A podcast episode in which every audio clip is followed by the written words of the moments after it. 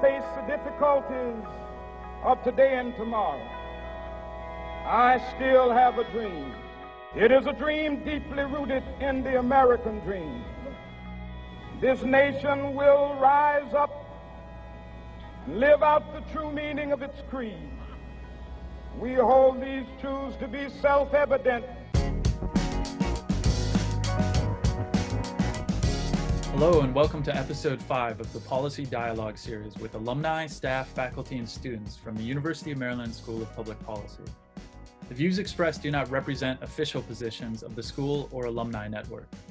Our goal is to discuss specific policy solutions that can address and solve the current local, national, and international challenges we face. We are recording this on October 21st, 2020. My name is Evan Papp, and I graduated with the class of 2011 with a focus on international security and economic policy. And I'm the executive producer of Empathy Media Lab, which focuses on labor, political economy, arts, and culture. And before introducing our special guest, I want to introduce Raymond Nevo, who is a fellow alumni at the School of Public Policy. Raymond, could you let our audience know when you graduated, what you focused on, and what you are currently working on? Uh, thanks for having me. Um, I graduated from the University of Maryland with a bachelor's in public policy uh, just this May in 2020. And beginning in February of this year, I began working at the National Housing Trust based in Washington, D.C. And my job there um, is two parts. I am the co lead for the Maryland and Pennsylvania Energy Efficiency for All Coalition, which focuses on uh, promoting and advocating for energy efficient, multifamily, affordable housing um, in 12 different states. I also co lead the Equity Working Group, which has a focus on centering racial equity into the entire project. Very cool, very cool. I'm very excited to speak with Michael Bodaken, who from 1993 to 2018 served as the president of the National Housing Trust and was largely responsible for growing the organization and becoming a leader in the field of affordable housing and advocating for green preservation, urging the targeting of resources for energy efficient, affordable housing. Prior to joining the trust, Michael worked for Mayor Tom Bradley as deputy mayor for housing for the city of Los Angeles. Michael is also an adjunct in the School of Public Policy. Michael, thank you for joining us on the Policy Dialogue series. So before we jump in, could you talk about how you got interested in policy and why others should care about public policy?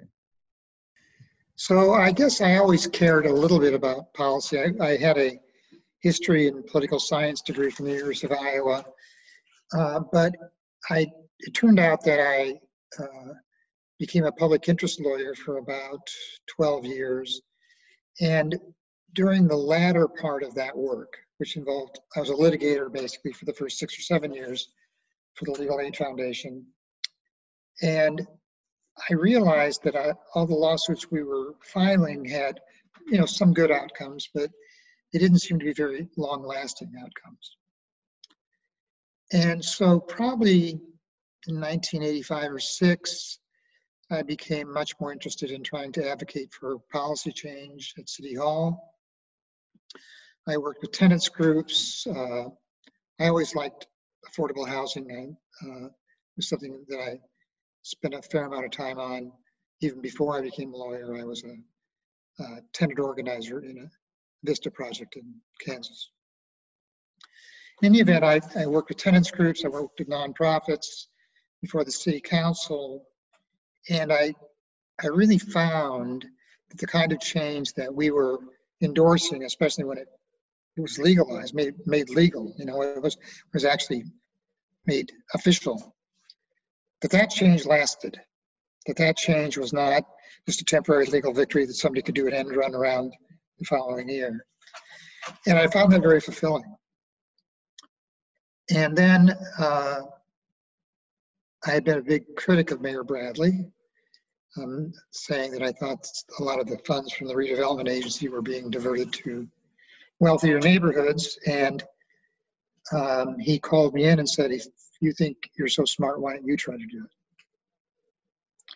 And I, we had a bunch of discussions about it because I wasn't sure I wanted to go to City Hall, but it turned out that was a great decision because I learned even further that when you're on the inside, if as long as you maintain your integrity and you fight for what's right, you can actually make long-lasting change from the inside also. So that's um, that was my uh, arc, and then uh, about four years into that position, the National Housing Trust was looking for an executive director here in Washington D.C. And I had been looking for something that I could lead. I wanted to lead something. And uh, I came here in 19, late 1993. We came for one year to try to turn around the National Housing Trust. We kept our home. We had no intention of staying very long. And here now, I don't know, 27 or whatever it is, years later, uh, it's um, been an amazing uh, journey.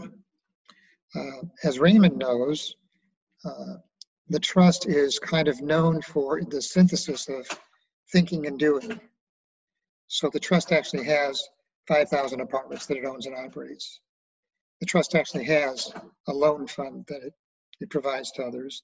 And the trust actually does have people like Raymond who do preservation policy and energy efficiency policy. And, and that's, that synthesis, that, you know, one informs the other, that always fascinated me. So I always tell people who are interested in policy that it really does, I don't think it really matters a lot about landing the right first job. I think it matters a lot landing the second or third job. But the most important thing is wrapping your mind around something.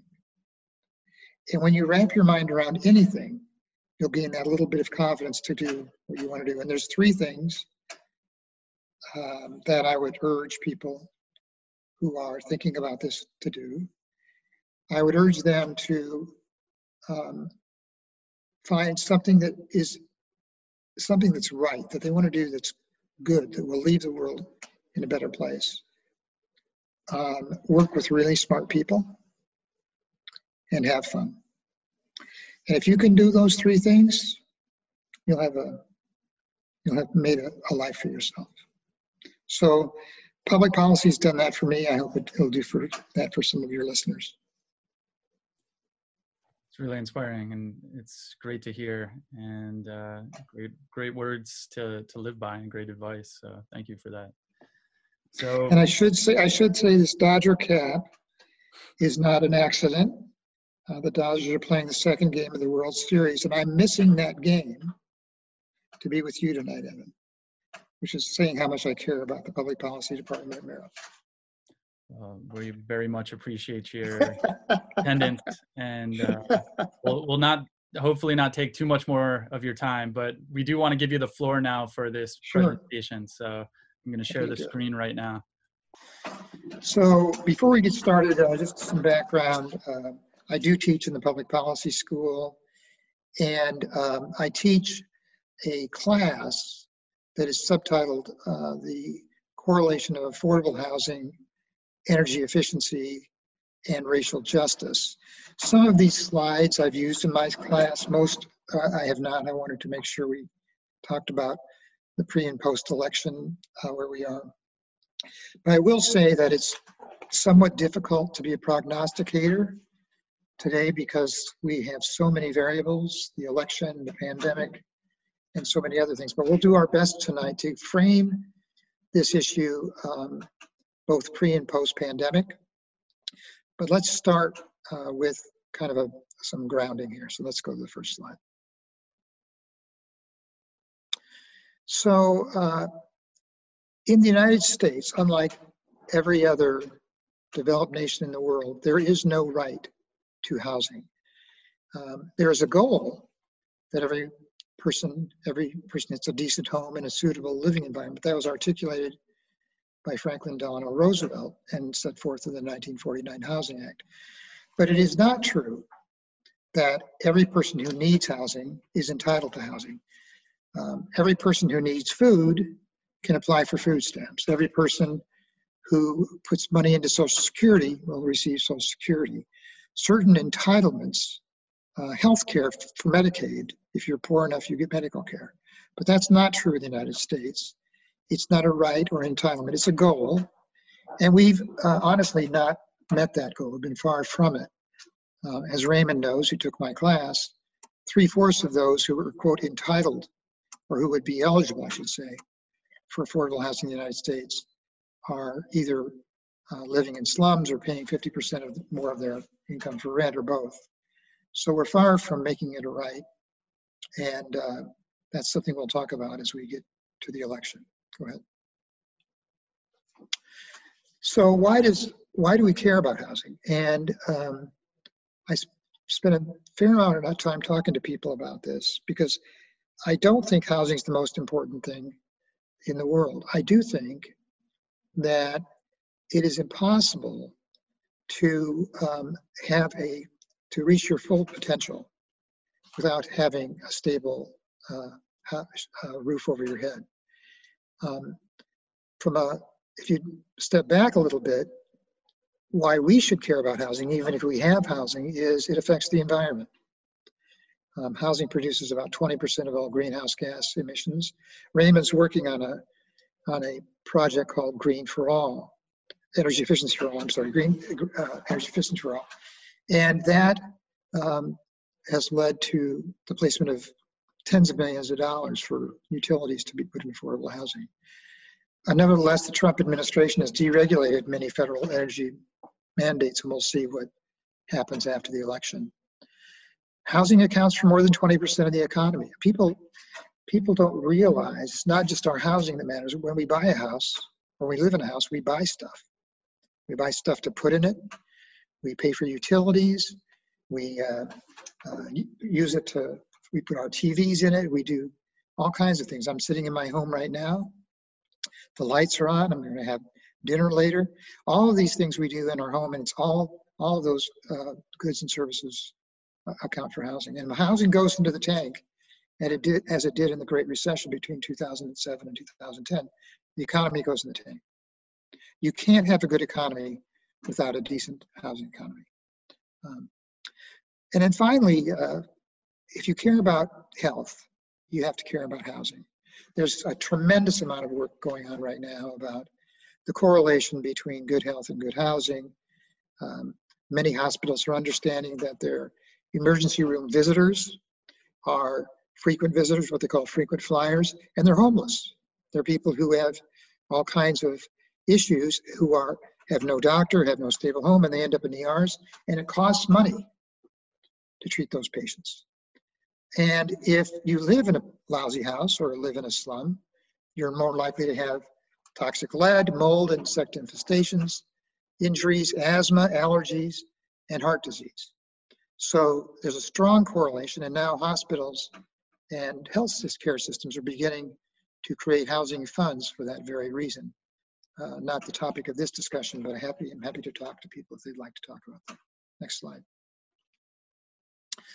You care about education, you should care about housing. Uh, where you live matters. Um, as Raymond knows, and other people know, uh, growing up in a poor neighborhood almost guarantees that the school that you go to will probably have a relatively high turnover rate. The teachers will be uh, not frequent, uh, frequently uh, there for a very long period of time. And so it matters where one lives. So Obama put together a thing called the Fair Housing Rule. And again, it's beyond our ken tonight to talk entirely about the Fair Housing Rule, but um, basically it tried to encourage people in the suburbs, people like in Silver Spring and Bethesda, to accept affordable housing uh, in those communities. And it did so not in a way that punished people if they didn't do it, but encouraged people to do it through data and persuasion. Um, that has now been repealed by the Trump administration.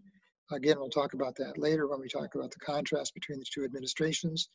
But it makes it harder for developers to come into Silver Spring or Bethesda and try to convince the city councils of those places that they should put in affordable housing because they lost that lever. But that is the lever, and the reason it's an important lever is because kids need to have a good education. And we just happen to know that higher income neighbors have, you know, surprise, surprise, have had better schools. Um, and get and the and the opportunities and the the uh, educational opportunities that children can attain are higher if they go to those kinds of schools. And then finally, and, and something that is um, fundamental, is that we, everyone, including myself, anyone who's listening to this, who um, owns a home, if you're white and you're listening to this or uh, uh, viewing it, and you own a home, there's a very high probability that you're standing on the shoulders of our racist past. And what I mean by that is that from about 1938 to about 1958, the Federal Housing Administration um, refused to insure loans for uh, African Americans in this country. What that meant is African Americans could not get low interest rates for homes. What that meant was that African Americans and Latinos, by the way, couldn't um, uh, get a, a, loan without private mortgage insurance. It cost them more money. They had to put in bigger down payments. And again, this led to segregated housing. There's a famous story about a developer, it might have been in Cleveland, Evan, I forget where it was, who built a uh, an all-white development and uh, wanted to get an FHA loan, because he wanted a low interest rate. And he wanted to be able to put it on a 30-year time basis. And the appraisal came back and said he couldn't have a loan because it was too close to what they called a quote Negro neighborhood unquote. So he built a wall around the development, uh, a large development, and he got his loan. And there's stories, uh, there are many, many, many stories like this. But I have no compunction in saying, you know, uh, if I am sitting on third base, it's not because I hit a triple. It's because um, my family, my grandfather in, in particular, was able to get a home loan. My father was able to take a home equity, he was able to take a home equity loan out of that home to start his business. And had my father, grandfather been black, that wouldn't have been the case.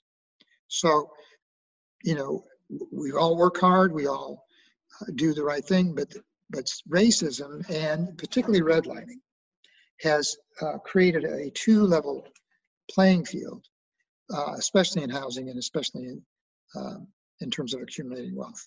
Next slide.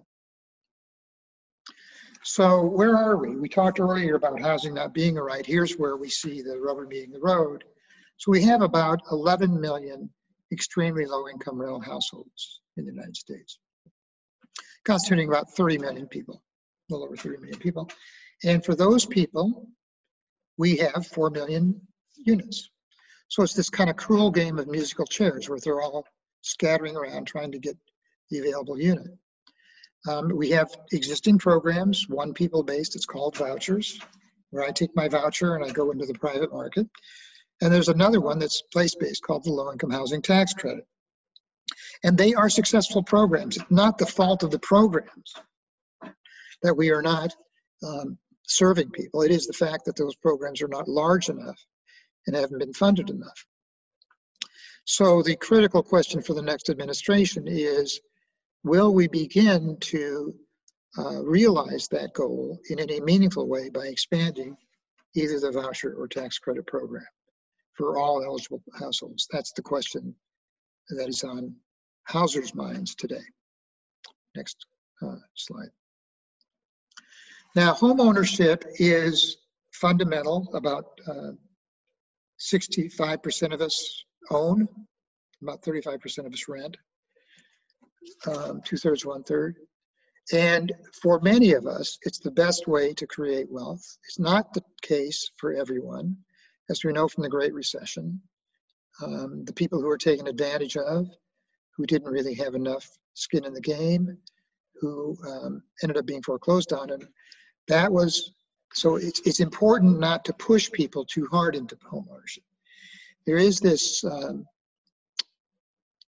truth that if you do get into a home and you do pay down your mortgage over time, you will accumulate wealth because eventually you'll have something.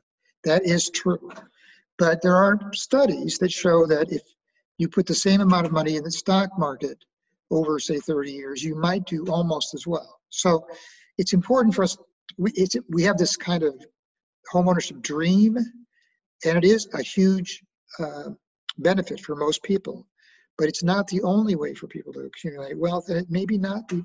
Uh, who knows? We we know now that millennials are not um, as interested in home ownership as uh, my generation and the generation after me. Um, the other thing that we um, uh, know is that homeowners are increasingly paying more than they should for their mortgages. This is during a period, by the way, pre-pandemic and post-pandemic, when housing is booming and people are wealthy, relatively speaking. Except for the pandemic, um, I think I think our unemployment rate was like three or four percent before the pandemic, five percent, whatever it was. So, but for the pandemic, even during the, the, the quote good old days, pre-COVID, you know, the, the before days, um, people were paying more for their mortgages. And so at some point, people, point, people get so much in debt that they have trouble making their payments, and that's not good for them. It's not good for the housing market. And then finally, um, not surprisingly, um, most homeowners are white. Um, most African Americans and Hispanics are not homeowners, and wealth inequality has ensued as a consequence of that disparity. And so the question that's left for the next administration is, can I provide low, greater incentives for low-income homeownership? That's the question that is on, uh, should be on the administration's mind and will be on the Biden administration, should he be elected. Next slide. So COVID. Uh, so many, I struggled to make this slide comprehensible and it, I could talk about this for hours.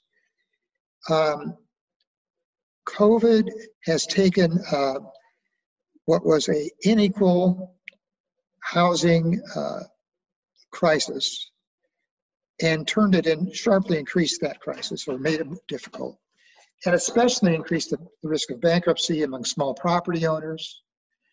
Um, forgetting about home ownership, just think about uh, Evan, by the way, rents out a few, we were talking before the class, he, he rents out a few units to some, some people. And it's probably not going to happen to Evan, but I, I have a cousin who, who does the same. And um, the administration properly put in a moratorium on evictions.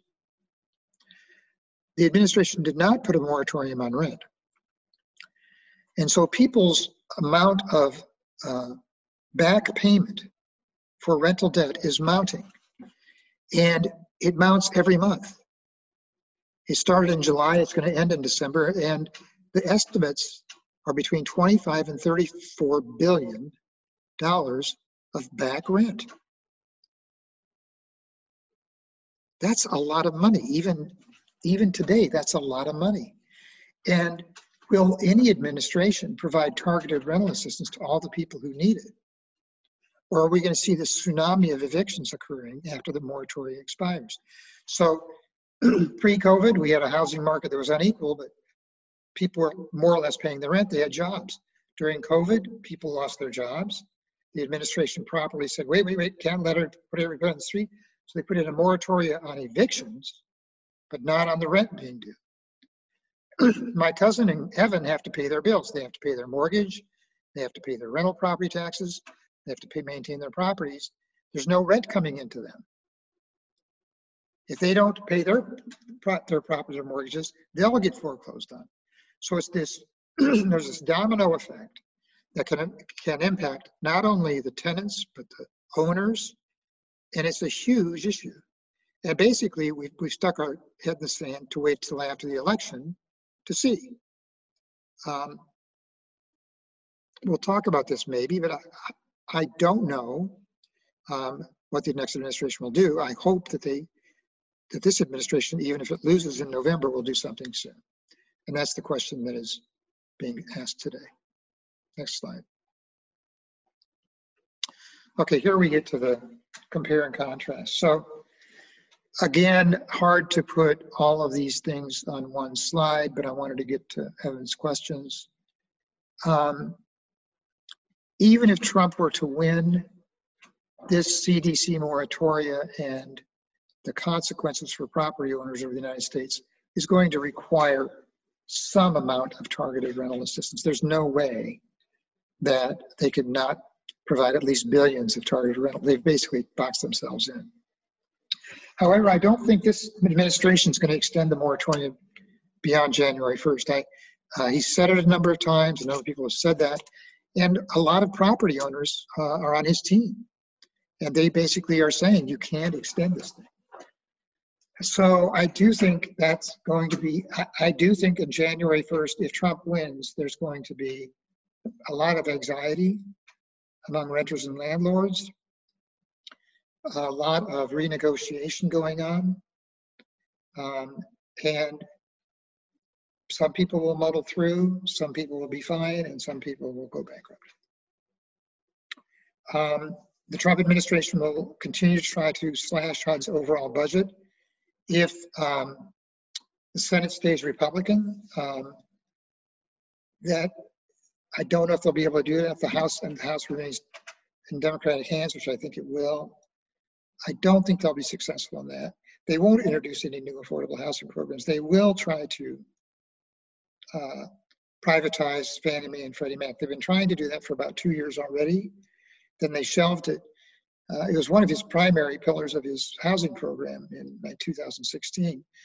And what they realized once they got into the details was privatizing these things is very hard without giving some kind of a government back end because essentially bankers and others are not willing to take the kind of risks that the private market is just not taking the kind of risk for home ownership um, for people making say under $100,000. So they'll talk about that. They might try to do it. It would be an enormous change for our housing system. It would mean a change in home ownership. It would mean that poorer people, even middle, lower amount of income people would probably have a hard time buying a home because they would have new down payment requirements, uh, shorter mortgages, and so on. And then he's made, they have tried to repeal the National Housing Trust Fund, uh, funded by Fannie and Freddie, and I think they would be able to do that uh, in the next administration because that's a ruling that they can make. Uh, on the other hand, um, the Biden administration's platform says housing is a right, not a privilege. That's a quote. And that's the first time any platform of any US president has said that. That includes Obama, by the way. Um, I mean, there's no question I, um, he would restore the fair housing rule because it is so fundamental. And there's no question he would provide significantly more targeted rental assistance. He, uh, in the in the uh, platform, they talk about fully funding rental assistance, and so I can imagine them providing more funding for vouchers and tax credits. Um, they specifically have a $15,000 credit closing to encourage low-income home ownership. And uh, Raymond, they're increasing investments in resilience and energy efficiency. They actually have some targets. They talk about increasing, not repealing the investment in the National Housing Trust Fund. And then they again talk about improving and funding and eligibility for the tax credit. So a very dramatic, a stark choice for housing post-election. I want to come back to you on uh, December 14th and we can talk about how it turns out.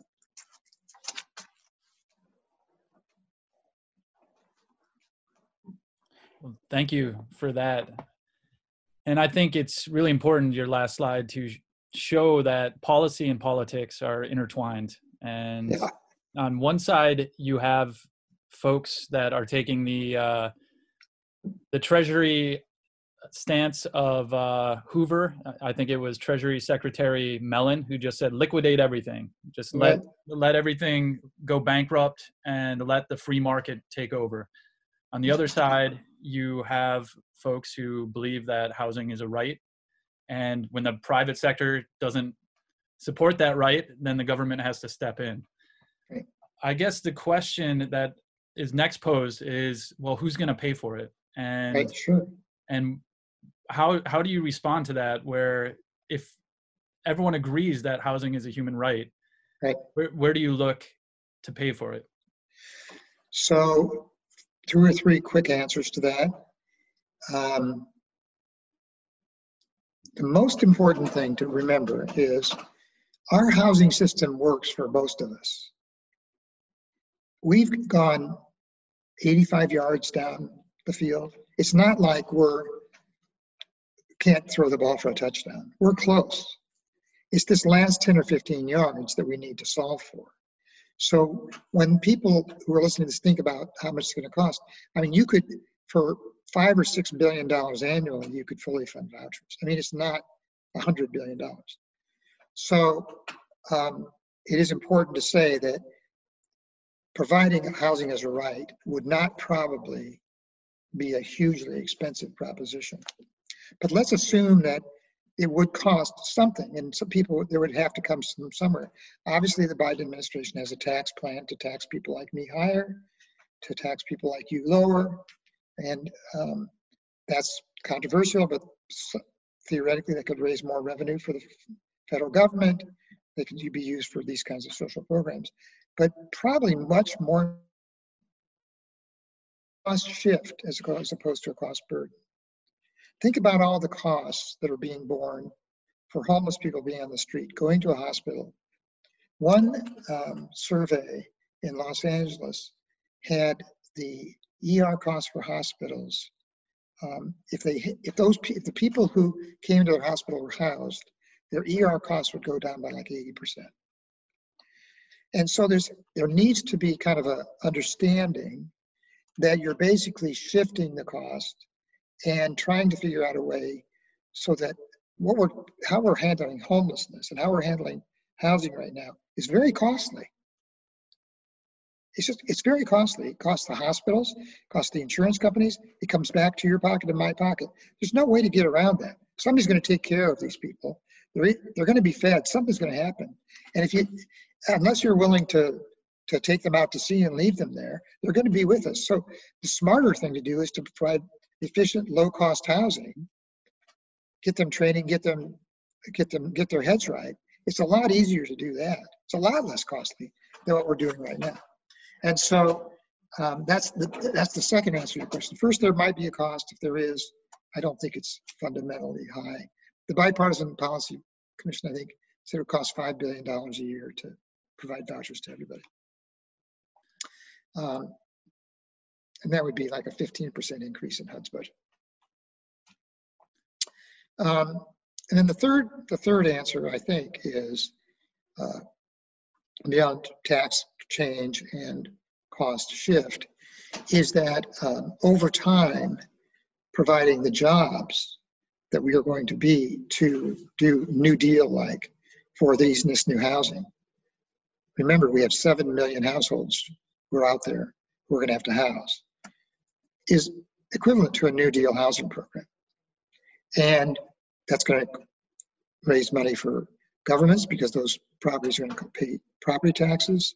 It's going to raise jobs.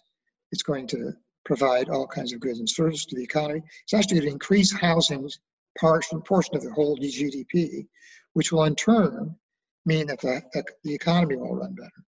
So I honestly, and I'm not trying to just, you know, uh, dangle this in front of you and say, you know, it's all good and, but it's it's the case that really, if you look at it, it doesn't cost that much. It really doesn't, because of all the benefits for housing that housing that it, that accrues to people having good housing. And before turning over to Raymond, I just think it's a great way to um, argue with a person who may not have a humanitarian bone in their body to realize that when you have a bunch of foreclosures going on, for instance, that's going to create property values that are going to sink. You're going to have less uh, revenue for governor, uh, government services, and uh, it just continues to spiral out of control from there. But Raymond, please let, let me pass it to you. Um, yeah, I, I, just I really appreciate that that first question and the answer, and I think uh, it's it's something that a lot of people don't consider um, the that the immediate investment will lead to a generational benefit and ultimately um, that has a high potential to reduce the amount of funds that actually have to go into these programs later on because these families will have access to education that they should have access to. They will be able work their jobs and stay healthy um, taxpayers and pay into the system and have an opportunity. Hold on, Re- really, really quickly. Uh, are you getting that uh, feedback, Michael, on the audio? Okay. So Yes, I am, I am, yes. yeah, so the the um, just maybe like pull back just uh, uh 15 seconds because your your audio for whatever reason got like super hot, distorted. So yeah, sorry about that to mess you up. Um, yeah, I- I'm not sure where I. So yeah, if you It's start at the beginning. Yeah. Start at the beginning. Yeah. You were, you were on a roll. Just, but you might, what you might do is just do 30 seconds to see if it does it again, but I think you're okay. Um, so I just want to say I really appreciate the question and and the answer because um, I, I agree 100%. And I think what a lot of people don't realize is that being able to put that upfront investment in housing is actually going to um, increase the potential to have to put less into housing later on because the families in need will have the opportunities um, afforded to them like education, um, health, uh, being able to hold a job, become taxpayers um, into a system that then they will, you know, be contributing to and not necessarily needing the assistance from because no one no one wants to be living, you know, needing assistance and dependence. I I grew up in that, um, and and I'm really fortunate now that I do not. So um, I I think it's just it's really difficult because um, constituents want to see um, immediate results, instant gratification, and policymakers want to be able to provide that.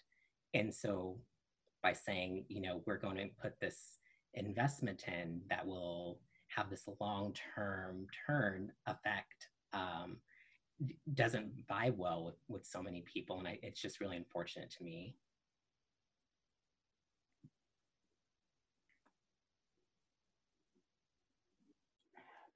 So, Michael, I, I'm gonna at least add, challenge you a little bit on something that you said on the Mhm. In the presentation about millennials, and you mentioned that good. maybe the millennials uh, Mhm. aren't interested in home ownership, Yeah. and I believe that 2008 2009 um, was never something that we fully recovered from. Uh, the stock market recovered from, but the actual ability to have a, a job that could pay enough to cover mortgage and things like that. I, I believe most people want to have their own homes and, and start their families and, and those type of things. So I'm just, I, I have heard that said before, but I'm, I'm just curious if, um, if you, if you want to explain that a little more or, or not. Sure. So let me restate it. You're quite right. Actually, studies uh, consistently show that millennials want to buy homes. And if I said they didn't want to buy homes, that was my mistake. But they're having trouble doing so. And it's there are two reasons for that, obviously. Student debt is at an all, all-time high. And so people have already a significant amount of debt on their balance, on their individual balance sheets. But more importantly, housing prices have risen a lot faster than incomes. And so um, it is not unusual in high cost cities like New York and San Francisco for people earning very high salaries to not be able to afford a home because housing prices have outpaced incomes. Now, it's not true everywhere, but it is true in a lot of America. Um, indeed, um, in every county in the United States but one, um, someone earning um, a minimum wage cannot afford a reasonably priced two-bedroom apartment. And in many, many states, um, especially larger cities, it is difficult for uh, one earner families to afford uh, a home, even a starter home. Um, you and Raymond have been able to scrape it together, and I'm proud of you for doing that. You know how difficult it was to do. But think about what if you wanted to try to do that in Washington, D.C., or some other place, or for that matter, Bethesda or Silver Spring. It would have been harder. And so, what I'm suggesting is not that people don't want to do it, but the circumstances are such that we're seeing the actual facts are people are buying homes later uh, than they did in my generation and and the 15. It's just a fact. people uh, who typically would have bought their first home at the age of say 26 or 27 are not. Are, there's like a four-year delay there, or something like that, and that's that, that we've never had that consistently, and even since COVID, I don't know if you've noticed, prices of homes in the suburbs have gone up during COVID because people are want to get outside of the cities into suburbs. And in my neighborhood, there's all kinds of for sale signs because my home's more valuable. Well, as long as that's the case, where where the housing prices are in are fast rising faster than incomes, it doesn't make any difference if you're a millennial or anybody else if you can't afford it. Now, low interest rates makes it possible to to stretch, as you know, but rates are pretty darn low. They're hard to get, you can't cut them very much more. So without a rise in incomes, I don't see how we can have a rise in home ownership um, by millennials and people who are just in their first or second job. That's all I meant to say. I, I feel like I I might defend you a little more, uh, Michael, on that because I I think that um, millennials want to own homes, but I think they want to also live where the action is more.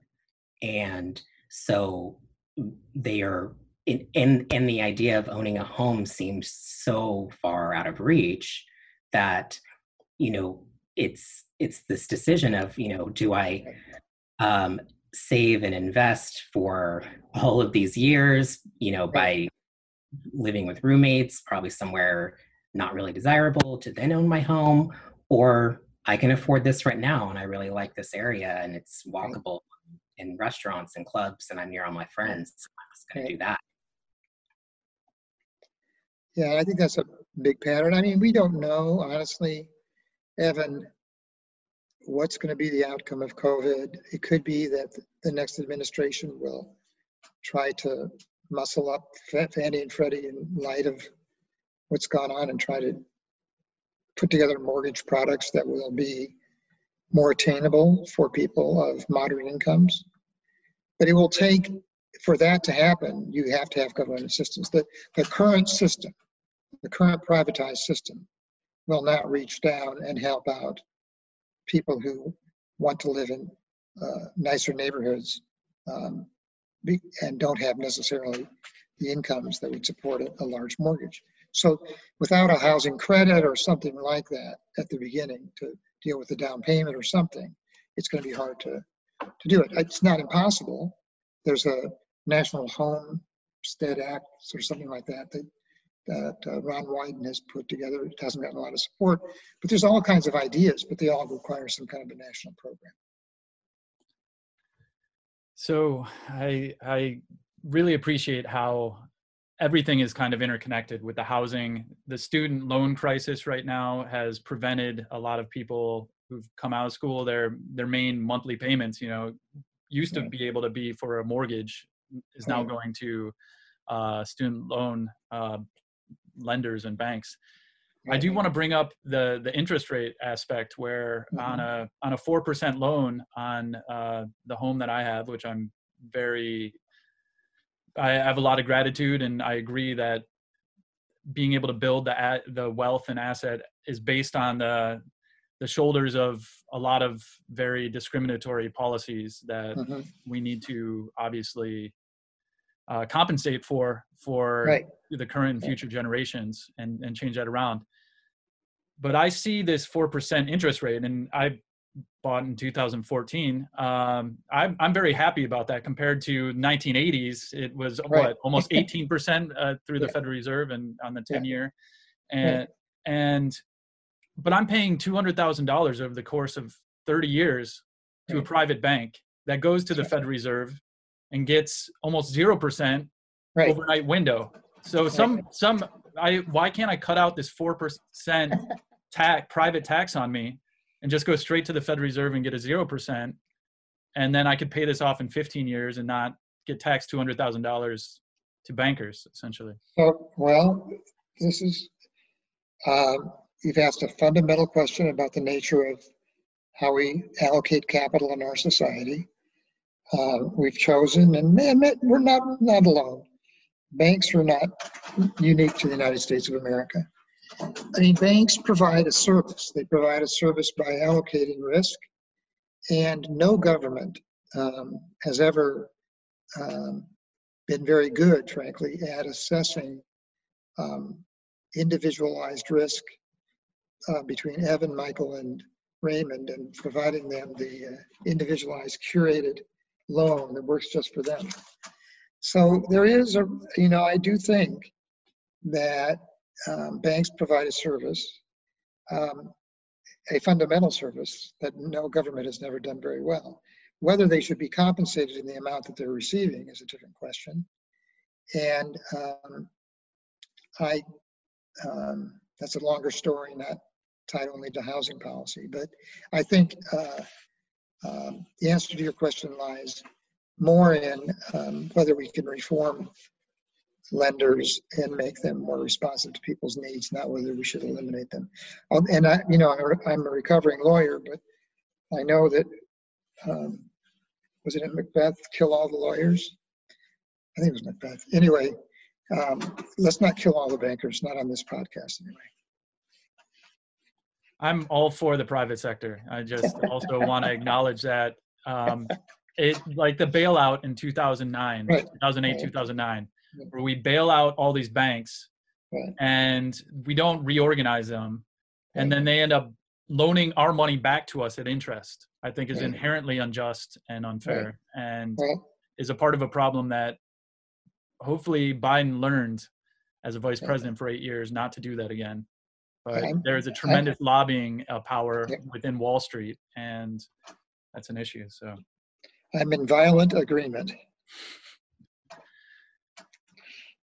So one thing that I am curious, or kind of not curious, but anticipating after the election, we have a three trillion dollar de- uh, deficit for this year.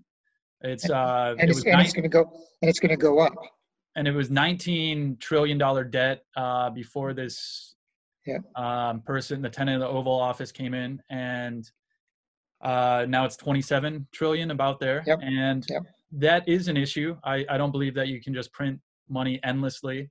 Yep. Uh, the U.S. has had a very special position as international reserve currency since 1945, Good. and I'm just anticipating as soon as this election is over, the austerity hawks are going to come out and say, "We need, we don't have any more money left. Um, right. We need to cut services, and mm-hmm. we need mm-hmm. to jack up interest rates."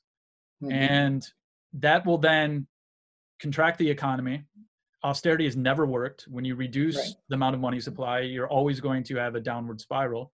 Right. But at the same time, I do agree that these the the debt and the deficits are absolutely um, problematic. And yep. the only solution is to grow the economy by from the 19 20 trillion dollar economy to a 40 right. trillion dollar economy yeah. over the next 10 right. 20 years so then the debt becomes a much smaller percentage and it's through those investments and actually housing starts if you can build housing right. for everyone uh, right. you can right. then build up asset uh, and ownership and construction jobs and cement plants and mm-hmm. logistical supply chains and that's something that i'm very much um, advocating for with this next so uh, I, I think I, I mean I so again we find ourselves in agreement i mean i don't i mean we will see evan and you're anticipating a Biden election. I'm not anticipating anything. I don't know.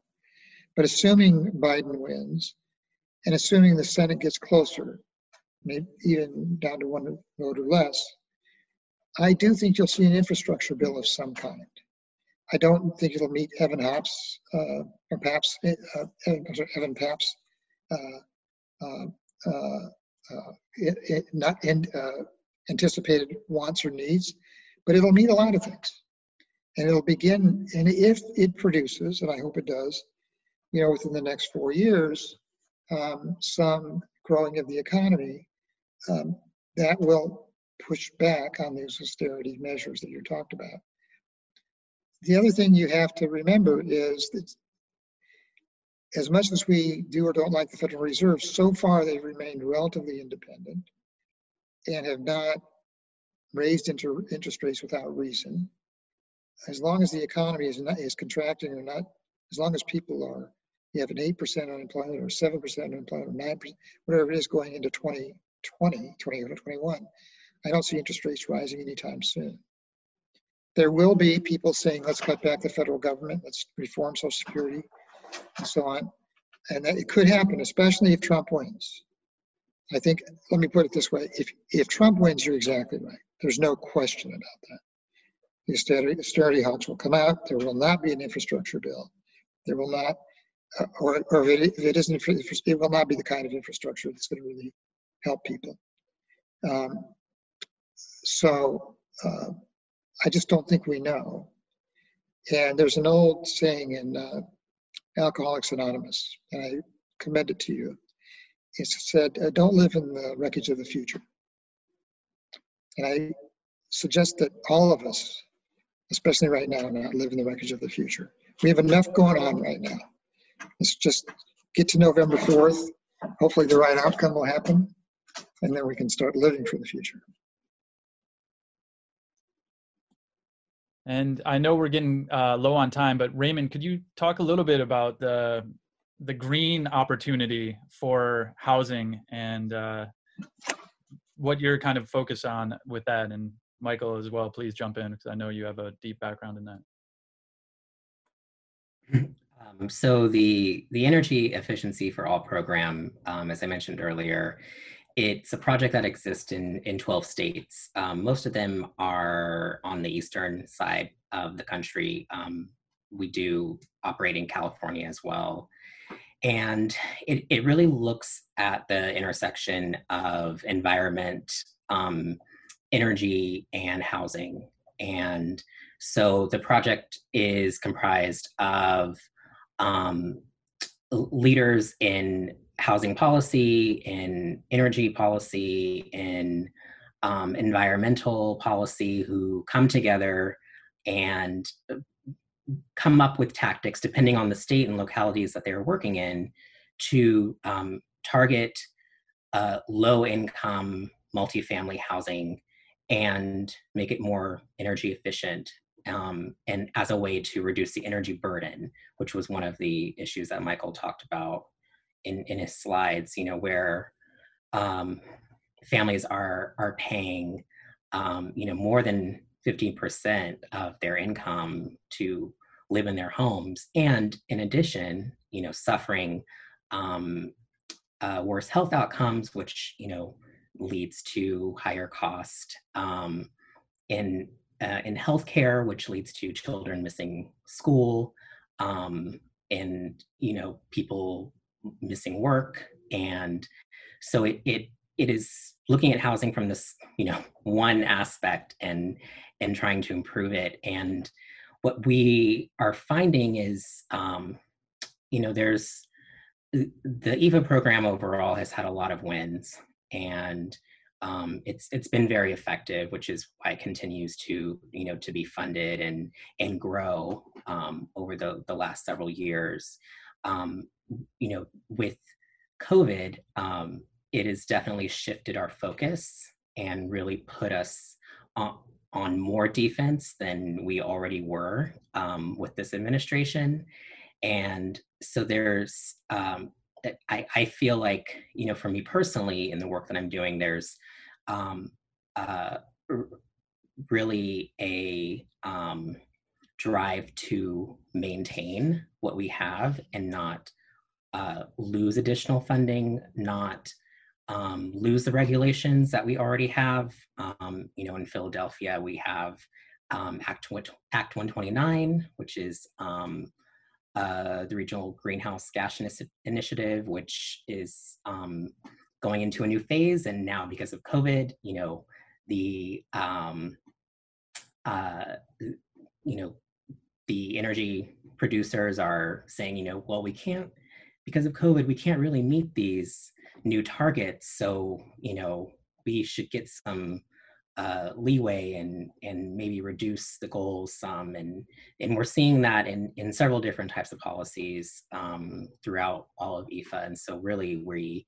are just trying to prevent um, that from happening right now. I'll just repeat, uh, Evan, that uh, the Biden administration has a whole section on energy efficiency in housing. Um, there have been a lot of plans. Obama has had some plans, and we've actually, during the Obama administration, started energy efficiency for all. And I think weatherized something like um, 100,000 subsidized apartments. So it's not out of the question, depending on if Biden wins, that Raymond's concerns, his present concerns, could be reversed. Well, certainly, it's not going to happen in November, December, but in the next a year from now, you could certainly see a different attitude towards what he's doing. Yeah, and I, I, you know, I glance at that plan and it looks like, you know, there there's substantial funding that they are, um, you know, listing. Of course, as you mentioned, Evan, you know, how how are these things paid for, and and you know, it's not just a matter of you know Biden signing something and making it happen. There has to be buy-in and and an understanding. And and for something like this, you know, energy efficiency, um, you really are banking on others buying into the long term benefits. There really are very few instant benefits that people see. Um, and so it's, it always makes that a harder sell. And just trying to get all of the different interest groups together saying the construction folks are going to be able to retrofit all these buildings those are jobs and uh, mm-hmm. and a lot of it though is always going to come down to finance and who's going to pay for it is it going to be a progressive tax or or uh, the opposite of that so so just just to make sure we don't leave anybody with the wrong impression there are a number of financial models that demonstrate that when we reduce the utility payments by landlords they are able to keep rents more affordable because their operating costs are going down and something like the largest controllable operating expense a multifamily owner has is uh, his his or her energy burden. So reducing that burden not only helps the climate, it also means that they don't have to charge higher rents, and it uh, means they're able to operate their property more efficiently. So there are loan funds now that are predicated on giving you a loan to retrofit your property, and I'll, and I'll counter my repayment by your lowered energy bills. And so um, is quite true that it's not an immediate payback, but it's um, for some of these utility uh, installations and what they do, these incentives, it's pretty quick payback. So uh, we'll see. I, am more hopeful. I, I think that uh, I think we've kind of turned the corner on energy efficiency. I think people have kind of gotten the message. Yeah, I, I think I would agree with that. I think, you know, especially with it being tied to climate, um, you know, there there really is a big focus on that. So I I really appreciate that point. Well, I really appreciate this conversation. There's always going to be uh, more opportunity, and Michael, I'd love to have you come back on, uh, you know, after the election. And but I know you have a very important uh, sporting event to attend to uh, with the the Dodgers. I do indeed. So thank you very much for coming on. And uh, this is episode five of the Policy Dialogue series.